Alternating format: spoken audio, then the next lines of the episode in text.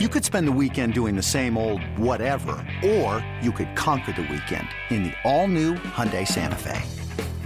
Visit HyundaiUSA.com for more details. Hyundai, there's joy in every journey.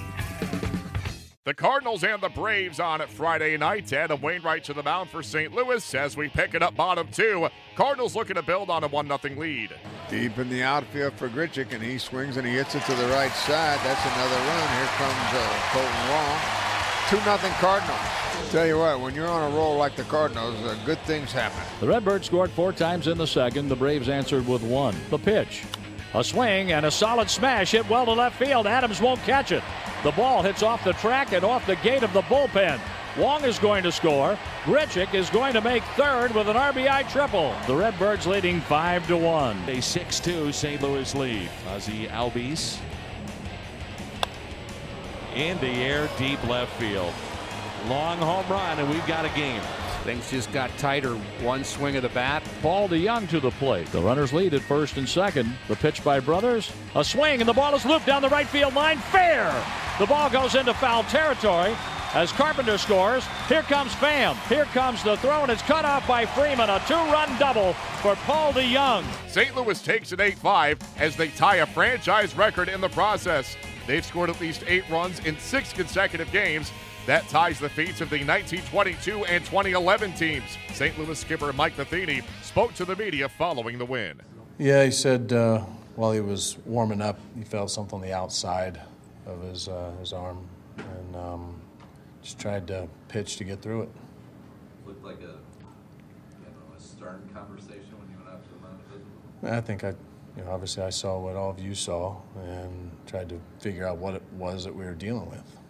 If Zach Duke continues to pitch at the level you guys want him to, uh, in what ways can that help and change your bullpen? Well, it was huge. You know, it's four real big outs uh, right in the tough part of their order, and um, you know, it still amazes me that he's pitching for us right now after Tommy John, and um, it's not just his health, but how good his stuff looks right now, and know, guys that he's faced before. And it's just he's doing a real nice job of making big pitches and tough counts.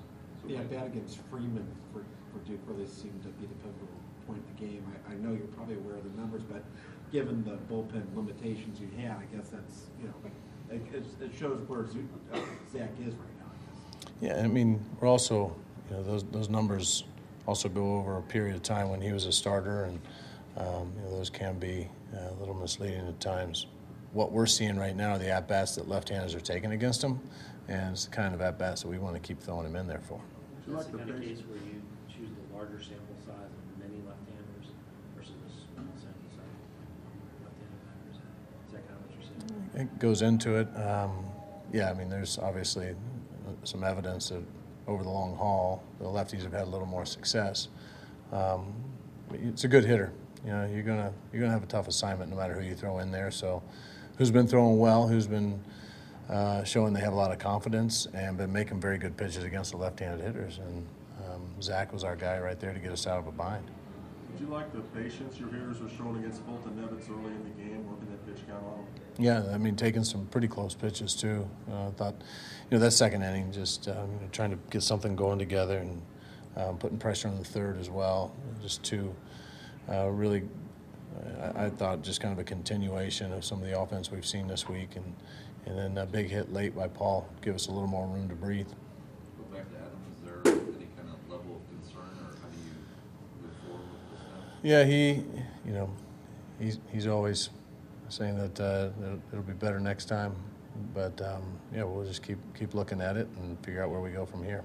Kolten Wong makes a lot of these these uh, plays that they're just in the box score four three but they're better than that. Yeah. Uh, can you, can you, to end the game a few days ago too? Can you just put into words what you're seeing from Kolten defensively and then also offensively? Yeah, both sides confidence, and um, there, there's no doubt the talent this kid has, and he's got uh, he's got the ability to, to make a very tough play look very routine. And you're watching some of those short hop balls where he shows off his hands, and you just have to have great hands when you're getting the ball hitting as hard as they've been hit to him and uh, and have him short hop like that. But he's he's making really nice plays. He does a nice job around the bag, and and obviously he's in a very good place offensively. Um, you know, got Rob there, real nice swing, nice short stroke. He's trusting himself, not trying to do too much, and the ball's jumping for him. You mentioned Adam felt something on the outside of his arm warming up. Was that before the game or warming up before that interview? Warming up before the game. Mike, how difficult is that then when he pulled off tonight to pitch in the 60s and 80s primarily at this level? Extremely difficult. And, um, you know, I'm deliberating the whole time I'm watching. Um, he gets into a spot, and right after I leave the mound, he, defense helps him out. Matt Carpenter had a couple real nice double plays today, but right there, with once again, a guy, one of the better hitters in the league, he gets a double play, gives up one run, and then uh, shuts it down by pitching. And uh, manipulating. And, and he'd be the first to tell you. And he told me, he goes, I can go out there and throw harder if you want me to. He said, I just, I think I can make better pitches with what I'm feeling right now by a change in movement and change in speeds. And he was right. Um, just, um, you know, it's, it's hard watching when you know it's not typical. It's not his normal stuff. How slow can he go? I don't know. A couple of those didn't register on the gun, so I guess that's pushing the limits. I mean, I, but you saw some very different swings by being able to pull the string a little bit more, and that's you got to have a lot of confidence in yourself and your stuff to be able to do that. And I thought that was a really a very impressive display of um, who Adam is as a pitcher um, and and what it looks like to, to be a pitch maker. Cecil had a really good group there for a while, but these last couple obviously have not been the same. What, what's different now? What's Yeah, I don't know. I don't know. Um, maybe get, he was getting some some chases out of the zone. Uh, he's got into some good counts. Like last night, I think was more good counts. He, then he'd get to a, an elevated fastball that, that would get hit um, after he had a couple good swings out, uh, you know, out of the zone on the breaking ball and the changeup. Um, know, just to try to continue to find good spots to get him in there to to get back into a good role in a good groove. You pondering if Adam had one more inning like that in him or not? I know he would have. He said he could. He could stay out there all day and throw like that. Um, you know, you're getting ready to go right through the meat of their order, and they've kind of seen that a couple times, and I think you're, you're probably pushing it at that point. Have you done the pitcher tomorrow? Uh, should be okay. I mean, we, we shut a couple guys down. We didn't have to use Tui, um, we didn't actually get the Lyons, but you know, guys are feeling it. So um, need a good start. The Cardinals send Carlos Martinez to the mound on Saturday. He'll be opposed by Lucas Sims.